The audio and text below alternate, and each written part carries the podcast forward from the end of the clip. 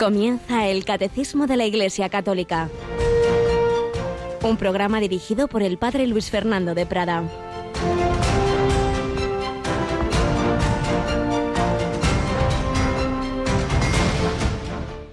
El que viene de lo alto está por encima de todos. El que es de la tierra es de la tierra y habla de la tierra. El que viene del cielo está por encima de todos. De lo que ha visto y ha oído da testimonio, y nadie acepta su testimonio. El que acepta su testimonio y certifica que Dios es veraz. El que Dios envió habla las palabras de Dios, porque da el Espíritu sin medida. Alabados sean Jesús, María y José. Muy buenos días en este mediados ya de abril, quince de abril, jueves quince de abril, quince de abril. Celebra la Iglesia San Damián de Veuster, el Padre Damián de Molokai.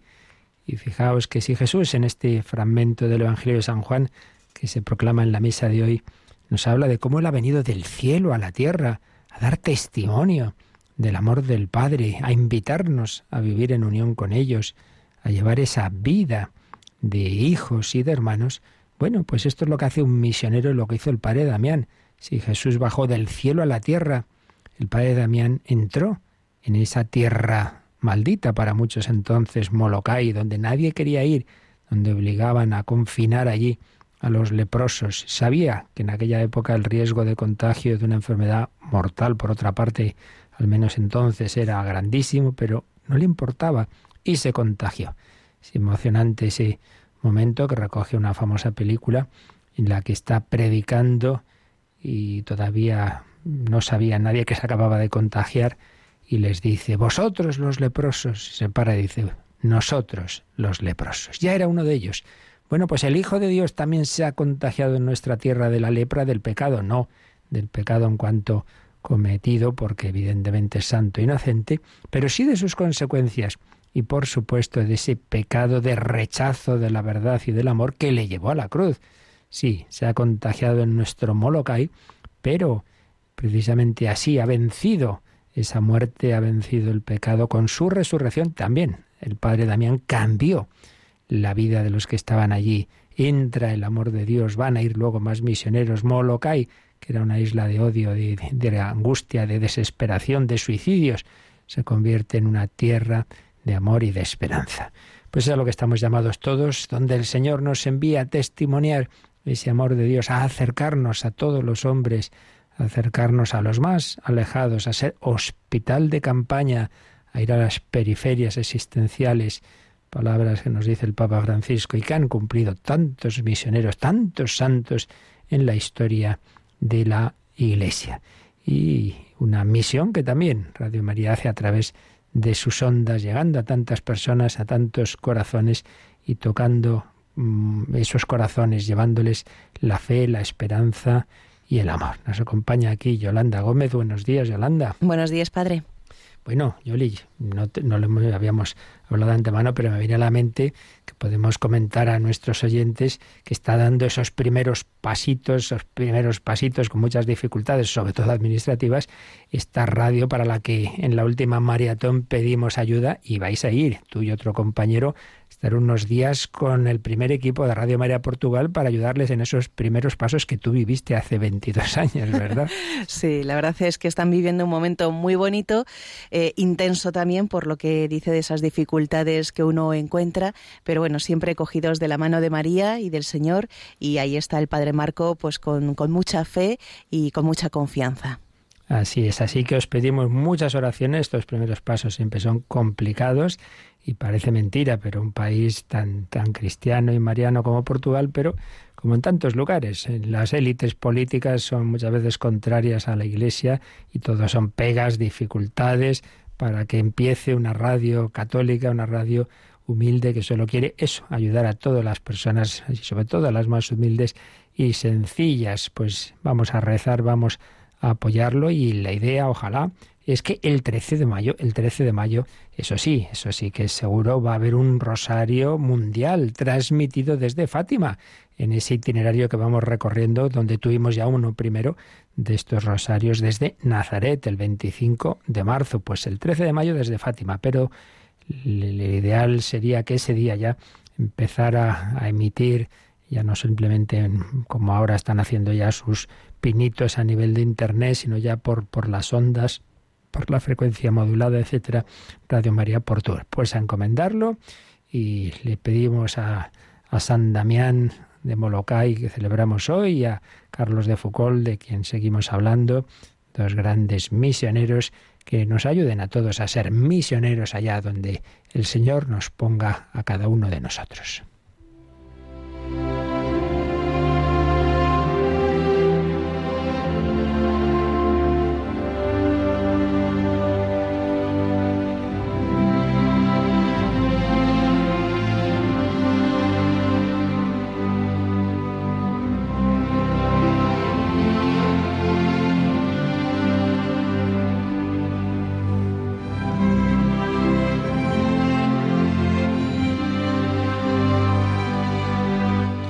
Carlos de Foucauld. Nos habíamos quedado en que estaba ya en Tierra Santa como un humilde criadillo, podríamos decir, de dos conventos de clarisas, fundamentalmente el de Nazaret, pero también de Jerusalén. Y como la madre abadesa del de Jerusalén, la madre Isabel, después de, de, de ver cómo vivía, de ver su espíritu y de su capacidad, pues le animó a que emprendiera el camino del sacerdocio. El hermano Carlos rechazó la idea. No, él quería ser un simple ermitaño, le parecía que el sacerdocio era algo demasiado grande para él, pero todas las monjas rezaban por esa intención. La madre Isabel le insistió y le dijo, bueno, pues escriba usted a su director espiritual a París, al padre Huvelin. Y resulta que el padre Huvelin lo llevaba tiempo pensando que Carlos estaba destinado al sacerdocio, y así se lo dio a entender. Y entonces, orando en su choza de Nazaret, donde había regresado desde Jerusalén, pues pensó que sí, que era la voluntad de Dios, pero él, él quería ser un eremita, y ahí en medio de también de aquellos que no creían en Jesús. Y de hecho en sus notas escribe: creo que mi deber es tratar de comprar un lugar en el Monte de las Bienaventuranzas. La fe en la palabra de Dios y en la Iglesia se practica lo mismo en todas partes, pero allí, en el Monte de las Bienaventuranzas, en la desnudez, en el aislamiento, en medio de árabes muy hostiles, para no perder el valor, tendré necesidad de una fe firme y constante en estas palabras de Jesús: buscad el reino de Dios, el resto se os dará por añadidura. Aquí, por el contrario, no carezco de nada y me hallo en seguridad. Es allí donde mi fe podrá ejercitarse mejor. Ya veis, qué manera de razonar tan contraria a la nuestra, que buscamos lo más seguro, pues él a lo más difícil. Le parecía que eso era lo que Dios le pedía. Y entonces, en junio de mil novecientos, el hermano Carlos, ya pues con esa decisión del sacerdocio, pero sin saber cómo concretarla, se va a Jerusalén. Llega allí la víspera de la fiesta del Sagrado Corazón de Jesús y va a ver al obispo. Ahora, se le presenta al obispo con unos aspectos así desarrapados, no sé qué, que el obispo piensa que era uno de esos iluminados habituales que había por allí y no le hizo mucho caso. Luego ya después, informándose mejor de quién era Carlos de Foucauld, pues sí, pensó que, que, le, que le daría ese permiso de poder estar allí, pero en fin, el caso es que por distintas circunstancias que vamos resumiendo, no puede ser de momento allí. Y el padre Huvelin le dice que lo mejor sería que vuelva a prepararse al sacerdocio en el monasterio, donde había estado como trapense, ahora ya no como trapense, pero sí que estuviera allí, si le acogían los monjes, preparándose al sacerdocio. El caso es que Carlos vuelve a París para encontrarse con el padre Huvelin.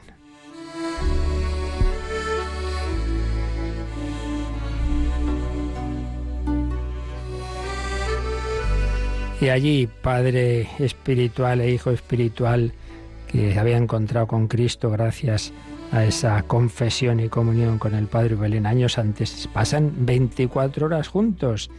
Y sí, ve, ve que es bueno el camino de irse a, al monasterio de Nuestra Señora de las Nieves.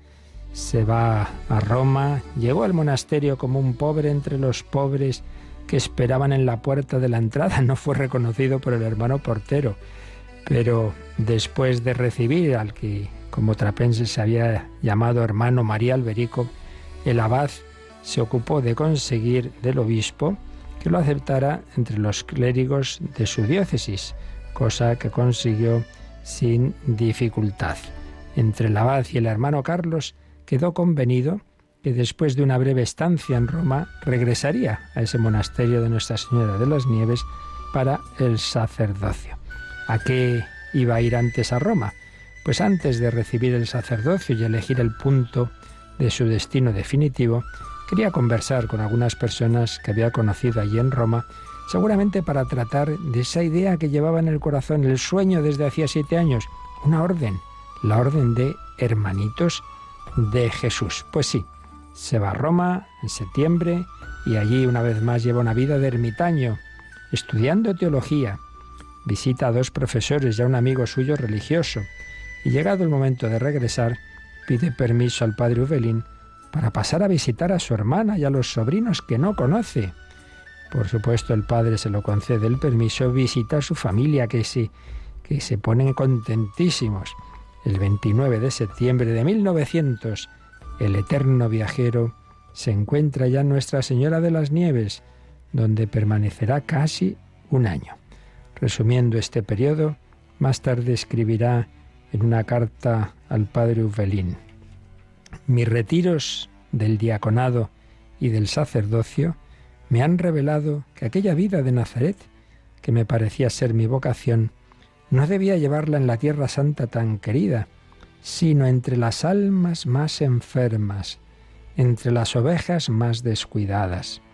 Ese banquete divino del que me convertiré en ministro no debe ser ofrecido a los parientes y vecinos ricos, sino a los alejados, a los ciegos, a los pobres, a las almas que carecen de sacerdotes.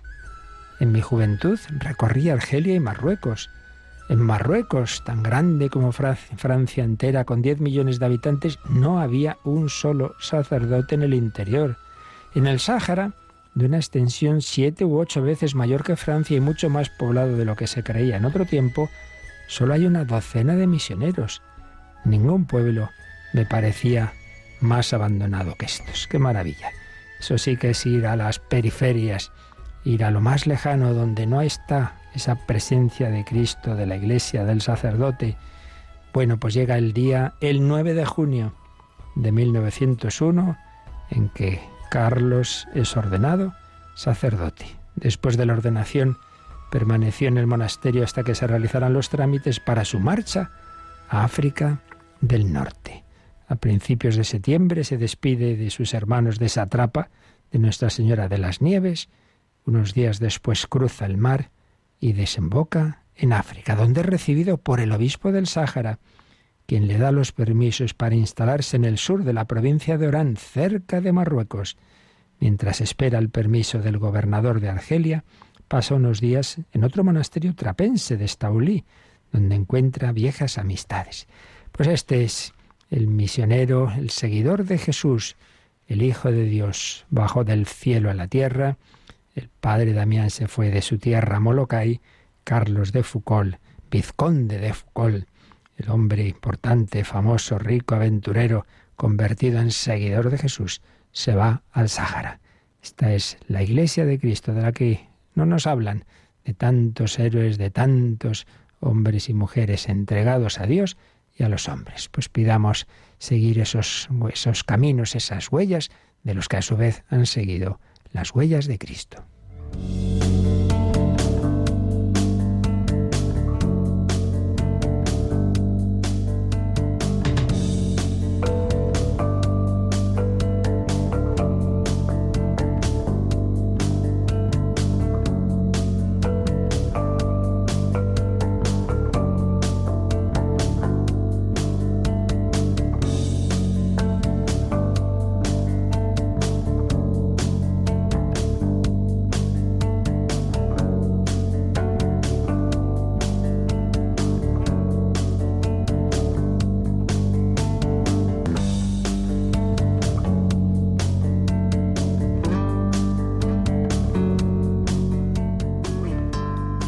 Posible seguir las huellas de Cristo hoy día porque Cristo está vivo, porque Él se comunica con nosotros, porque yo estaré con vosotros todos los días hasta el fin del mundo, porque especialmente Jesús vive en la Eucaristía. Carlos de Foucauld era un enamorado de esa presencia de Jesús en el sagrario. Esto es mi cuerpo. Estamos viendo, empezábamos ayer a ver este apartado relativo a la doctrina general de los sacramentos, este apartado del Catecismo que se titula Los sacramentos de la salvación, porque no son meros signos, no son meros símbolos para recordarnos, para hacer memoria subjetiva de lo que Jesús hizo. No, no, no, no.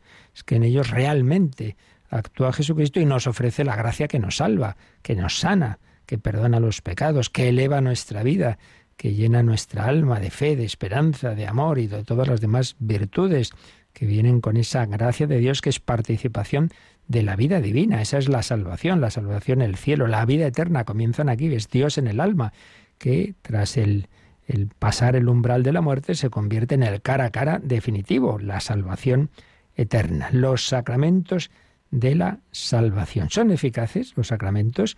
¿Nos dan por sí mismos esa gracia? ¿O dependen de que el sacerdote sea muy bueno o de que el, el fiel sea estupendo? ¿Son eficaces? Es lo que estamos viendo en este apartado. Ayer comentábamos el mil ciento veintisiete.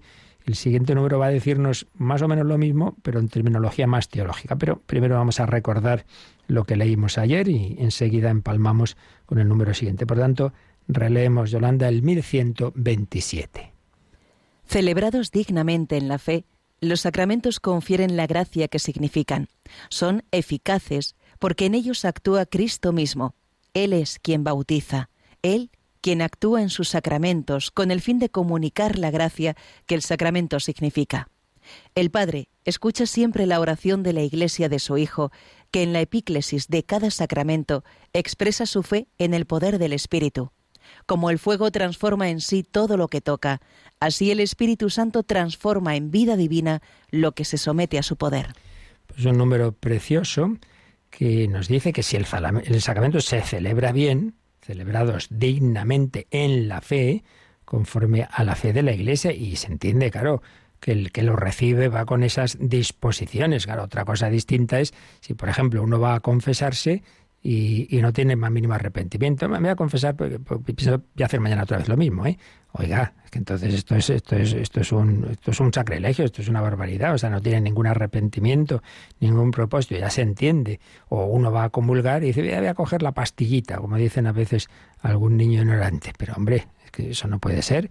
Para comulgar ahí tienes que hacerlo con fe, con devoción. Pero es verdad que si el sacerdote le da la comunión, le está dando el cuerpo de Cristo.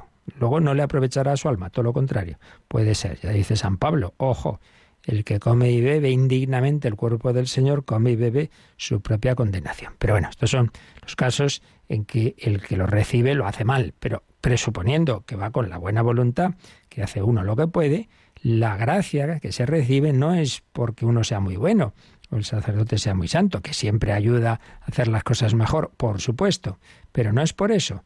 El sacramento es eficaz porque quien realmente está ahí es Jesucristo, Jesucristo vivo.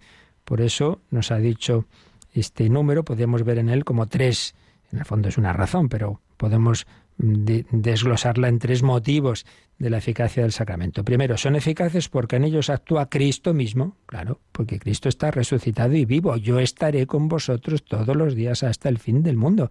Quien a vosotros escucha, a mí me escucha. Es Cristo quien actúa. Por tanto, primera razón, Él es quien bautiza, Él es quien actúa en los sacramentos. Segunda razón, el Padre escucha siempre la oración de la Iglesia de su Hijo, que en la epíclesis expresa su fe en poder del Espíritu. Padre, te pedimos que envíes tu Espíritu sobre este pan y este vino para que se conviertan en el cuerpo y la sangre de tu Hijo. Claro, ¿cómo no va a escuchar el Padre esa oración que se hace en el nombre de Cristo? Es decir, apoyados en su mediación del Hijo de Dios hecho hombre, invocando al Espíritu Santo. Eso significa la epíclesis, la llamada, la invocación al Espíritu Santo.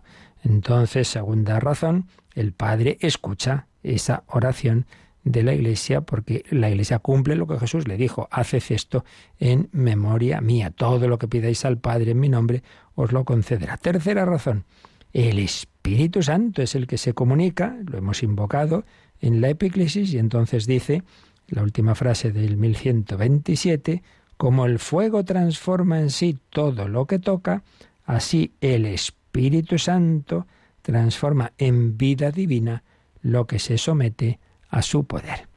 Esto es una, una acción que, que está garantizada, que Dios dice que sí, que sí, que, que yo me he comprometido a actuar en los sacramentos, ya digo, cuando se acude a ellos con, con, con fe, con, con el mínimo de disposición, que, que tiene muchos grados, evidentemente. Uno puede ir con un deseo, con un arrepentimiento y llorando a la confesión o no, pero bueno, con un mínimo de, de comprender, bueno, esto que he hecho no está bien, le pido perdón al Señor, quizá más un poco con dolor de atrición, digamos, por, por, por la parte que, me, que me, da, me da miedo de que yo sé que esto es malo para mí y no tanto por, por el dolor de Dios. Bueno, pero el mínimo suficiente para recibir ese sacramento, pues te va a ayudar a ir avanzando, a que la siguiente vez lo hagas mejor. En esto ni hay que ir, evidentemente, con ese espíritu que decía antes, De, de, de indigno, de acercarse mal a los sacramentos, no. Pero tampoco, o vas ya hecho un santo, o mejor no, como pasaba en la tendencia jansenista que sobre todo se extendió en Francia. Y hay que ir con tal disposición que nadie se atrevía a comulgar y confesar, vamos, porque había que ser ya un, un santo de, de, de altar. Pues no, el Señor ha venido a sanarnos a nosotros, pecadores heridos. No he venido a por los justos, sino a por los pecadores. No necesitan médicos los sanos, sino los enfermos. Por eso, ya lo hemos repetido muchas veces, pero no nos cansaremos de hacerlo. Cuántas veces el, el demonio nos engaña, ¿no? Y uno dice, no, no, no, no, no, no voy a la iglesia. No voy a, ¿pero por qué? Porque estoy mal. Pues toma, pues por eso, porque estás mal. Pues vete a pedir al Señor que te ayude, que te sane. No, es que no, no tengo suficiente disposición. Pues vete a pedirla, hombre. Entonces, con un mínimo te puedes confesar. Y, y el Señor te dará la gracia para, para cada vez pues acercarte más y mejor y con mayor arrepentimiento. Por tanto, tengamos cuidado con esos perfeccionismos que nos separan de, de estas fuentes de la salvación que son los sacramentos. Los sacramentos por sí mismos, en ellos actúa Cristo, el Padre nos da la gracia, el Espíritu Santo viene a nuestro corazón y van actuando. Entonces, lo normal es una actuación suave, progresiva, que, que va cambiando tu vida, pero también ocurre, y vamos, que esto todo sacerdote lo, lo ha podido ver, veces en que uno dice, madre mía, menudo cambio, ¿qué ha ocurrido aquí? Yo os podría contar de, de confesiones, sobre todo de, de entrar una persona diciendo que no cree en la Iglesia, como Carlos de Foucauld, y a la hora salir, salir, vamos, comiéndose el mundo y...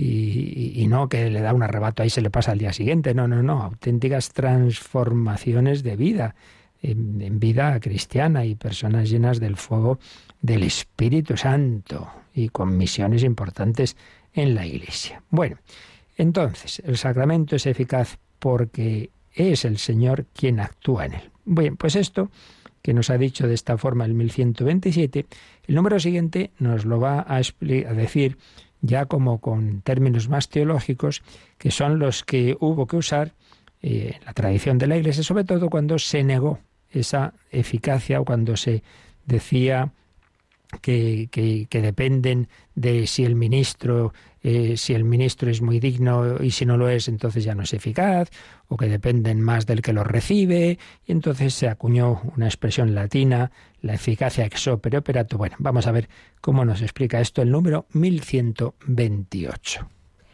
Tal es el sentido de la siguiente afirmación de la Iglesia. Los sacramentos obran ex opere operato, según las palabras mismas del concilio, por el hecho mismo de que la acción es realizada, es decir, en virtud de la obra salvífica de Cristo, realizada de una vez por todas. De ahí se sigue que el sacramento no actúa en virtud de la justicia del hombre que lo da o que lo recibe, sino por el poder de Dios. En consecuencia, siempre que un sacramento es celebrado conforme a la intención de la Iglesia, el poder de Cristo y de su Espíritu actúa en él y por él, independientemente de la santidad personal del ministro. Sin embargo, los frutos de los sacramentos dependen también de las disposiciones del que los recibe. Bien, pues aquí se han hecho varias citas que, en primer lugar, lo primero que nos leía Yolanda está tomado del Concilio de Trento, que ya hemos explicado estos días, que en estos temas, bueno, en estos y en casi todos, pues se profundizó en una serie de doctrinas que estaban siendo negadas por Lutero y por esa primera generación de lo que llamamos el, la Reforma Protestante. Y como tantas veces ha ocurrido en la historia de la Iglesia, cuando algo se niega es cuando hay que profundizar en ello y precisarlo y definirlo. Y es lo que hizo el Concilio de Trento. No, no, los sacramentos no actúan, no dan su gracia porque simplemente son un símbolo que excita la fe del que los recibe y entonces gracias a esa fe, pues no, no, actúan ex opere operato, es decir, por el hecho mismo de que esa acción sacramental es realizada, porque quien actúa ahí, acabamos de decir, es Jesucristo, en virtud de la obra salvífica de Cristo. Sí, Jesucristo nos redimió una vez por todas, sí, pero ahora se nos aplican los frutos de esa redención a cada hombre y mujer, niño o anciano, de todos los tiempos y de todos los lugares. Jesús lo hizo por toda la humanidad, pero ahora hay que llevarlo a todos. Es como un pueblo que ha quedado aislado por la nieve, un helicóptero deja caer unas provisiones, medicinas, etcétera, sí, pero ahora tiene que llegar a cada persona de ese pueblo, que se queda ahí en la plaza del pueblo, pues estamos en las mismas, tiene que llegar a todos. Pues sí, el Señor nos ofrece a todos su redención. Jesús, recordamos en la última cena, se pone a los pies de cada apóstol, le quiere lavar los pies. Y Pedro dice, no, no, tú a mí no, pues si no te lavo no tienes parte conmigo. Pues es un símbolo de, de cómo el Señor le ofrece a cada ser humano su redención. Dice, toma, me dejas, me dejas que te lave los pies, no, el corazón, no con agua, sino con mi sangre. Me dejas que te purifique. Si uno no quiere, no, no, a mí no. Bueno, pues entonces no tienes parte conmigo, porque todos necesitamos ser purificados, salvados, redimidos. Por tanto, es Cristo quien ofrece a cada ser humano la redención. Y entonces nos cita también a Santo Tomás de Aquino. El sacramento no actúa en virtud de la justicia del hombre que lo da o que lo recibe, sino por el poder de Dios. Es un principio fundamental de, de nuestra fe, la iniciativa divina, la gracia de Dios. Es que tenemos la mentalidad que tenían los fariseos, y por eso chocaban tanto con Jesús, de que es el hombre el que se gana la salvación, el que se lo merece, y casi incluso que Dios está obligado a pagarte, porque claro, lo del fariseo no, yo rezo, yo ayuno, eh, doy el diezmo, hago no sé qué, entonces no como ese desgraciado, ese publicano que está ahí, no, no, yo soy mejor, ¿no?, que, que los demás, entonces claro, uno se considera que tiene derecho a que Dios le dé todo. Y, Señor, porque yo hago esto, pues ahora te toca a ti, ¿no?, cumplir tu parte. Que no, hombre, que no. Que, que, que somos siervos inútiles. Hemos hecho lo que teníamos que hacer. No nos podemos comprar la salvación, sino recibir el regalo siempre inmerecido de la vida divina, de la gracia de Dios, del cielo. Pero, hombre, ¿cómo vas a tener derecho a eso? Es un regalo. ¿Cómo voy a tener derecho a ser adoptado por una familia importantísima? Sí, porque sí, pues hijos, es adoptado por, el, el, por la Santísima Trinidad, mucho más importante. El sacramento actúa por el poder de Dios. Entonces, con que tengas esa fe y te acerques con buena voluntad, ya la, lo demás es cosa de Dios. Dios actúa, Dios te quiere sanar, perdonar, alimentar. Claro que sí. Por eso, en consecuencia, dice el mil ciento veintiocho, siempre que un sacramento es celebrado conforme a la intención de la Iglesia, claro, no hacer no sé qué cosas raras, siempre que es celebrado conforme a la intención de la Iglesia, el poder de Cristo y de su Espíritu Santo actúan ahí, actúan ahí, independientemente de la santidad personal del ministro. Ay, es que me he enterado de que el sacerdote ese que, que me confesó y me dio la comunión, pero estaba, luego me he enterado que hacía unas cosas, llevaba una vida y una doble vida, y tenía que se había quedado con el dinero, que tenía una amiga por no sé dónde, entonces ya no recibí el perdón. No, no, hijo, tú lo has recibido igual, eso no tiene que ver, allá él, pues eso ya dará el cuenta a Dios de su vida. Pero en tanto en cuanto ministro de los sacramentos, tú los recibes independientemente de que, de que él sea muy santo cura de Ars o sea un elemento. Eso ya es otra cuestión. Eso es lo que se quiere decir, porque Dios actúa en el sacramento ex opere operato, por él mismo, no porque el, el, el ministro sea muy bueno. Eso sí, la última frase añade, los frutos de los sacramentos también dependen de las disposiciones del que los recibe. Dependen en parte, es decir, lo que es lo, lo esencial de, de esa gracia que, que, que el Señor comunica, eso está ahí garantizado. Pero es verdad que tanto cuanto mejor tú te acerques a recibirlo, más recibirás. Ejemplo, tú vas a una fuente, mira, la fuente está ahí, la fuente emana. Eh, pase lo que pase, el agua está saliendo de la fuente. Dios da su gracia. Cristo te la comunica en la confesión, en la comunión, sí, sí. Ahora, es verdad que si llevas un vasito pequeñito, po- coges poca agua. Y si llevas, en cambio, hay unos bidones bien grandes, llevas mucha. Bueno, pues el vasito pequeñito, el bidón muy grande, es la disposición de fe, de confianza, de arrepentimiento.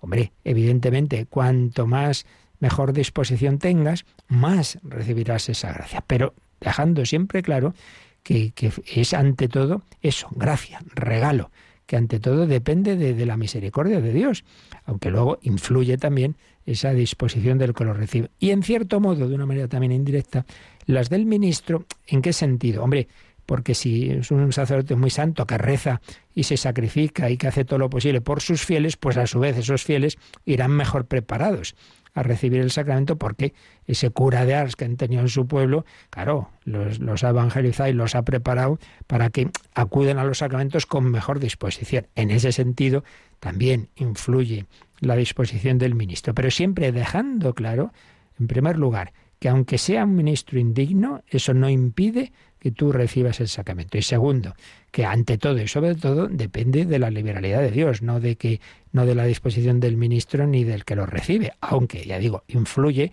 en que luego pues eso te sea más o menos provechoso, pero siempre sabiendo que la gracia Dios la comunica, porque Dios es así, porque el Señor Eh, comunica por amor y misericordia sus dones a sus hombres. Vamos a darle gracias. Nada puede separarnos del amor de Dios.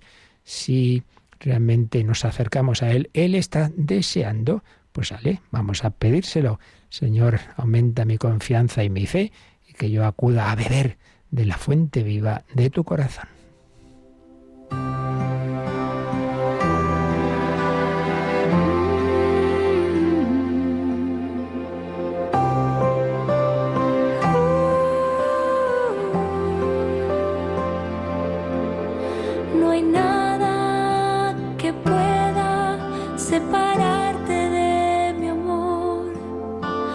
Nada que pueda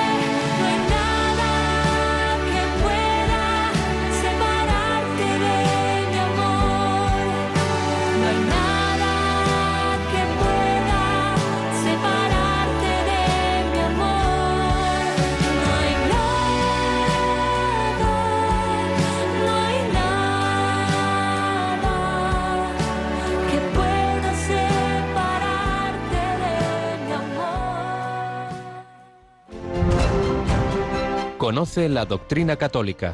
Escucha el Catecismo de ocho a nueve de la mañana, de siete a ocho en Canarias. Y los sábados a la misma hora profundizamos en los temas tratados en el programa En torno al Catecismo.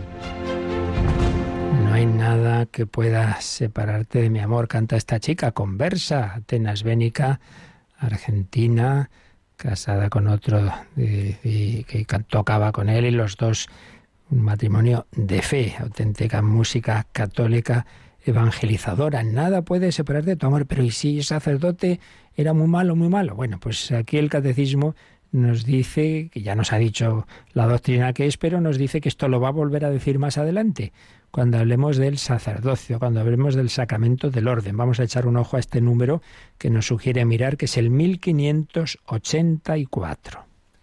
Puesto que en último término es Cristo quien actúa y realiza la salvación a través del ministro ordenado, la indignidad de éste no impide a Cristo actuar. San Agustín lo dice con firmeza. Así pues, primero, esto que acabamos de decir, la indignidad que pueda darse en un sacerdote, en un ministro ordenado, no impide a Cristo actuar, si es que ya hemos dicho que es Cristo quien actúa. Pero ahora nos viene una cita de San Agustín, porque como ahora recordaremos, ya se encontró San Agustín con este problema, con quien decía que, que, de, que si el ministro era indigno y tal, entonces no valía el sacramento. A ver, ¿qué decía San Agustín? En cuanto al ministro orgulloso, hay que colocarlo con el diablo. Sin embargo, el don de Cristo no por ello es profanado. Lo que llega a través de él conserva su pureza. Lo que pasa por él permanece limpio y llega a la tierra fértil. En efecto, la virtud espiritual del sacramento es semejante a la luz. Los que deben ser iluminados la reciben en su pureza, y si atraviesa seres manchados, no se mancha. Pues ya lo deja muy clarito. San Agustín nos andaba con bromas. Dice, bueno, si el ministro es un orgulloso, pues eh, ahí le dejaremos con el diablo. Pero eso no quita para que tú recibas el don de Cristo. Como recibes la luz, la luz te llega a ti en su pureza. Aunque haya atravesado a lo mejor un cristal muy manchado, bueno, sí, sí, pero la luz te llega a ti. Así pues, eh, esa indignidad posible del ministro no impide que recibamos el sacramento, porque, repetimos, no es el sacerdote el que te da el sacramento, es Jesucristo a través de ese signo, de ese instrumento humano. Vamos a ampliar un poquito todo esto y retomando también el concepto de sacramento, con una ponencia que años ha, en unas semanas estupendas que había de teología espiritual en Toledo, el padre Cándido Pozo, jesuita, sabio teólogo, fallecido hace unos años, habló de este tema, de, de este misterio del culto que nos santifica, y en concreto, creo que ya algún día lo habíamos visto, cuando nos contaba, pues un poquito profundizaba en ese concepto de sacramento, en esa noción de sacramento, Eh, que el Concilio de Trento profundizó en ella, eh, definiendo que los sacramentos significan la gracia, la contienen y la confieren. Significan, contienen y confieren. Significan, es un signo, ya lo hemos dicho, el agua pues nos hace pensar en la vida, en la limpieza, el pan y vino evidentemente nos hace pensar en el alimento, signo. Pero no es un mero signo subjetivo, que entonces yo pienso, no, no, no. Significan esa gracia, pero la contienen, porque el pan y vino no simplemente me recuerda que Jesús hizo una cena, es que ahí está Cristo, está ahí contenido, que está el de verdad. Esto es mi cuerpo. Y esas palabras, yo te absuelvo, no simplemente es bueno que entonces yo, pues, le, en mi corazón le pido perdón a Dios. No, no, es que Cristo está ahí perdonándote. Por tanto, la significan, la contienen y la confieren. Es decir, tú recibes esa agua viva, tú te llevas esa gracia de Dios. Entonces, explicaba el padre Pozo, que el concilio así aunaba los elementos de signo e instrumento, es decir, simbolismo y eficacia. Signo e instrumento. Un bolígrafo. Bolígrafo, bueno, un signo de, de, de escribir, sí, sí, pero signo e instrumento. Con ese bolígrafo el Señor está escribiendo en mi vida. Como dice San Pablo, ¿no? Vosotros sois una carta de Cristo. Instrumento.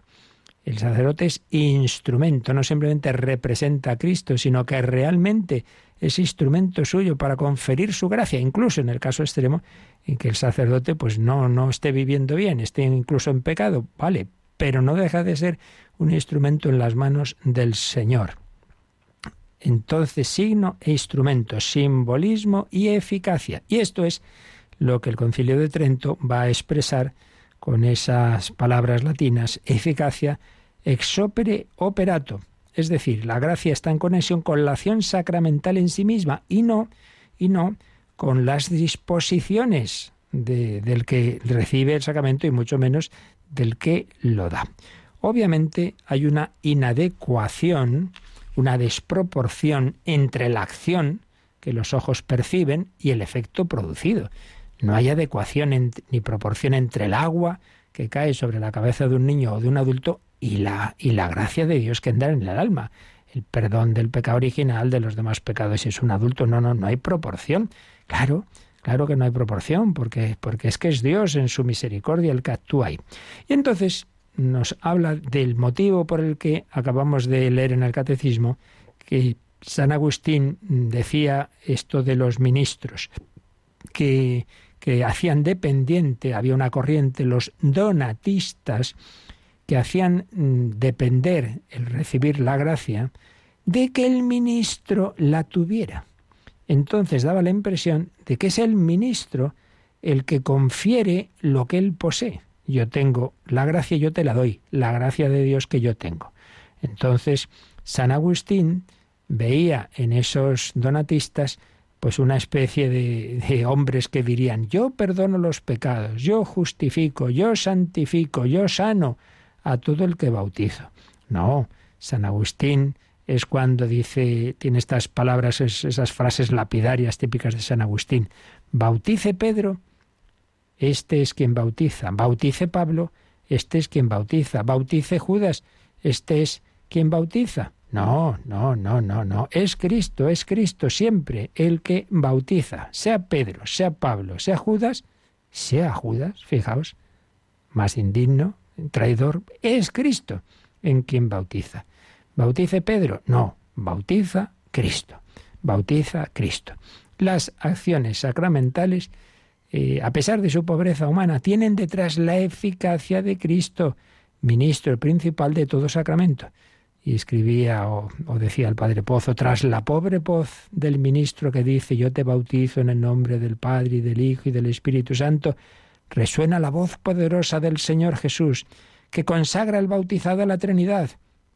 De hecho, el, en el nombre del Padre, en el griego es «eis tu onoma», en el fondo significa «yo te consagro al culto y servicio del Padre y del Hijo y del Espíritu Santo». Y cuando un pobre sacerdote, en el silencio de un confesionario, con su voz tenue y débil afirma «yo te absuelvo», resuena la voz de Cristo, como tantas veces en el Evangelio, que le dice al pecador: tus pecados te son perdonados. Y cuando en la celebración eucarística pronuncia el sacerdote las palabras «esto es mi cuerpo, esto es mi sangre», es también la voz omnipotente de Cristo la que resuena tras de él y realiza la transustanciación. Solo manteniendo que Cristo es el ministro principal de todo sacramento, se salvaguarda el sentido instrumental de estos, a la vez que se hace inteligible la eficacia santificadora de las acciones humanas en que consisten. Todo esto es muy consolador. eh, es Cristo el que, el que actúa y yo voy a Él. Eh, que luego el, el sacerdote sea más simpático o menos, hombre, sería ideal que fuéramos todos muy simpáticos, muy amables, pero mira, si no es así, no te preocupes, que tú has recibido el perdón, la comunión, la unción, que es de lo que se trata. Es Cristo quien bautiza, es Cristo quien perdona, es Cristo quien consagra. Seguiremos viendo algunas indicaciones más que hacía el Padre Pozo sobre el concepto y la eficacia de los sacramentos, pero bueno, vamos a dejarlo aquí para tener tiempo para vuestras consultas, las que quedaban pendientes y las que ahora podáis también enviarnos. Pero vamos a invocar, vamos a invocar al Espíritu Santo y muchas, muchas modalidades de, eh, musicales del Veni Creator Spiritus. Vamos a invocarlo con una de Tomás Luis de Victoria, pero primero nos recuerdan cómo podéis hacer vuestras consultas. Participa en el programa con tus preguntas y dudas. Llama al nueve uno cero cero cinco nueve cuatro uno nueve, nueve uno cero cero cinco nueve cuatro uno nueve. Puedes escribir un mail a catecismo arroba radiomaria punto es o escribirnos un mensaje al teléfono de WhatsApp seis seis ocho cinco nueve cuatro tres ocho tres, seis seis ocho cinco nueve cuatro tres ocho tres.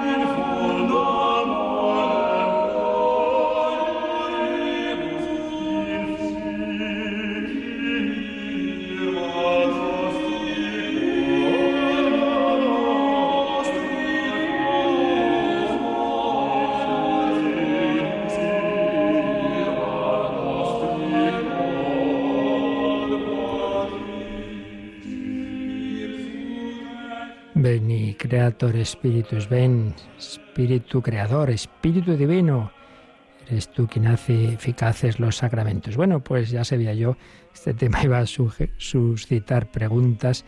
Nos llega una que dice, eh, hablando con un sacerdote, me comenta que si el sacerdote no tiene intención de consagrar, no se llega a realizar la misma, la consagración. Por lo tanto, Cristo no estaría ahí. Por lo que sería conveniente buscar sacerdotes que traten con dignidad al Señor. Vamos a ver, aquí mezcla dos cosas distintas, ¿eh? Empezando por la última. Claro que es conveniente buscar sacerdotes que traten con dignidad al Señor, pero si uno tiene la fe ortodoxa, católica, e intención de consagrar, aunque no trate con dignidad al Señor, ha consagrado. Eso quede claro. Y si luego se inventa no sé cuántas cosas más en la misa, ha consagrado. Otra cosa es lo primero que nos dice.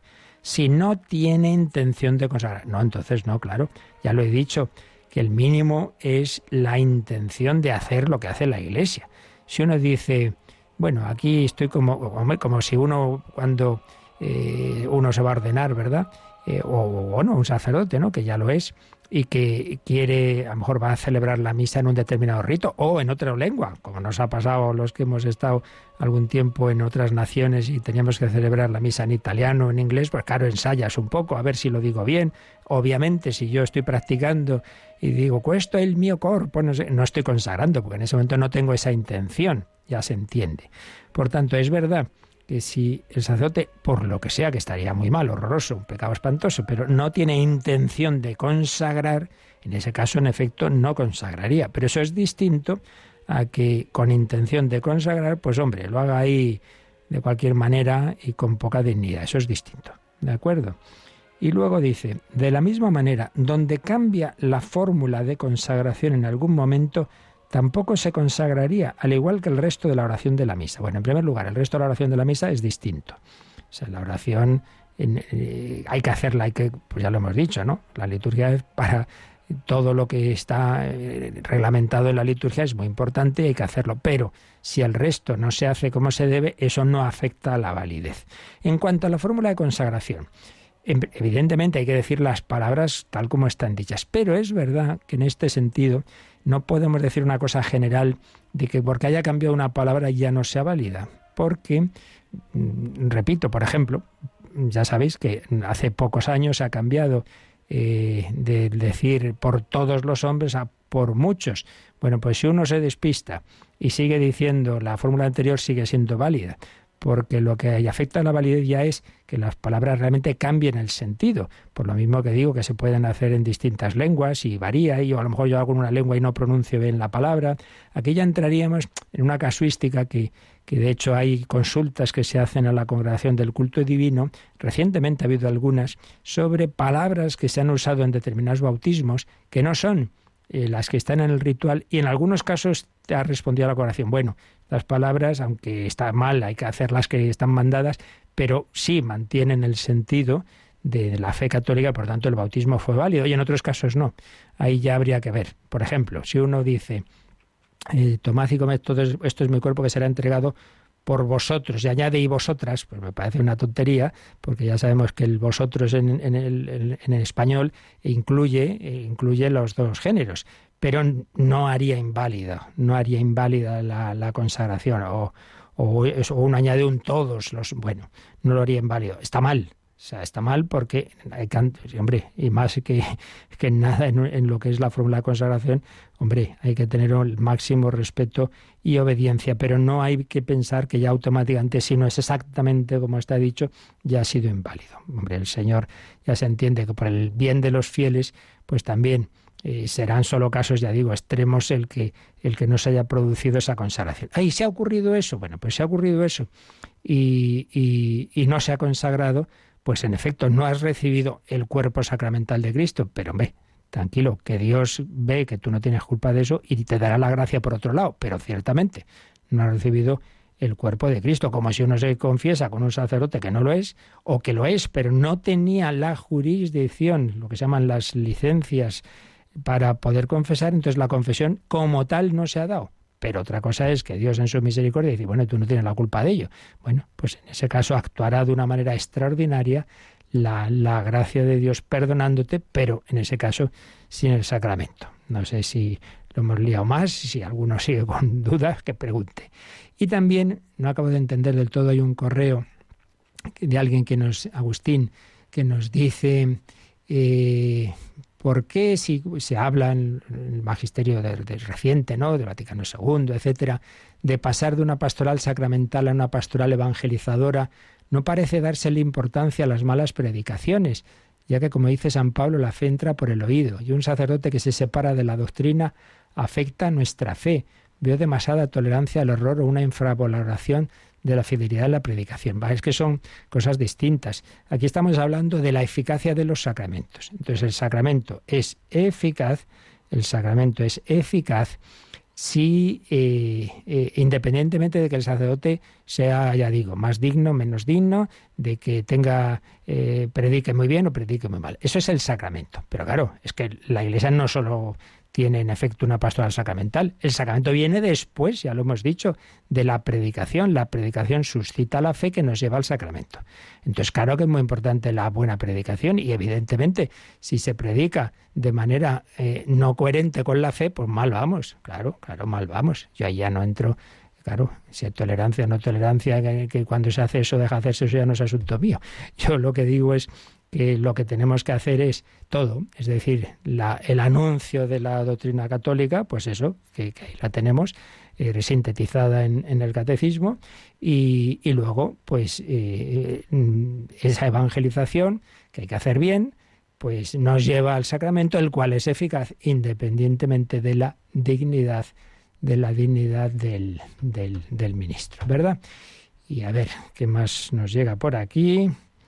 Si una persona no creyente recibe el sacramento de la extrema unción, para empezar, no lo llamemos extrema unción, es unción de enfermos. Este sacramento es eficaz, le puede reconciliar con Dios. Esto ya ha llegado muchas veces esta pregunta, y la respuesta es que no lo sabemos. Es decir, que en último término, eh, volvemos a lo de siempre, es un, una relación entre Dios y cada persona.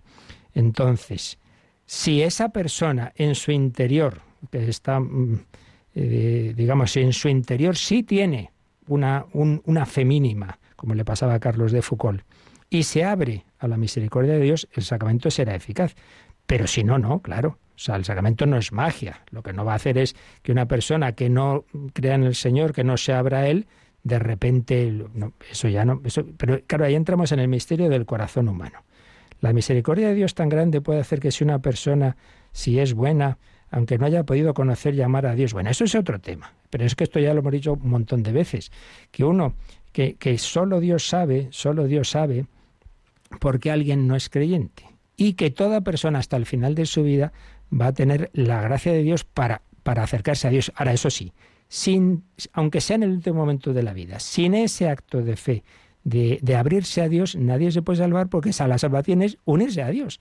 Entonces Dios va a dar a todo el mundo esa oportunidad. Eso no quiere decir que ahora quizá alguien que dice no creyente, pues en efecto pueda serlo, pues quizás sin culpa. Bien, no podemos juzgar a nadie y no sabemos. Entonces lo que hay que hacer es ofrecer el anuncio y el sacramento a quien, a quien tiene esa fe. Claro, si uno no la tiene y lo rechaza, no puede ser. Y dejémoslo a la misericordia de Dios.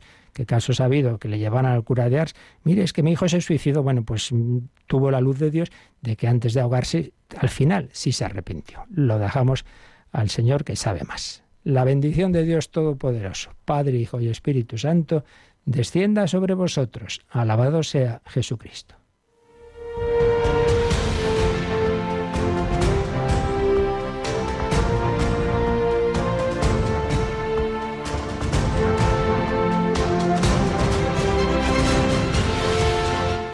Han escuchado en Radio María el Catecismo de la Iglesia Católica, un programa dirigido por el Padre Luis Fernando de Prada.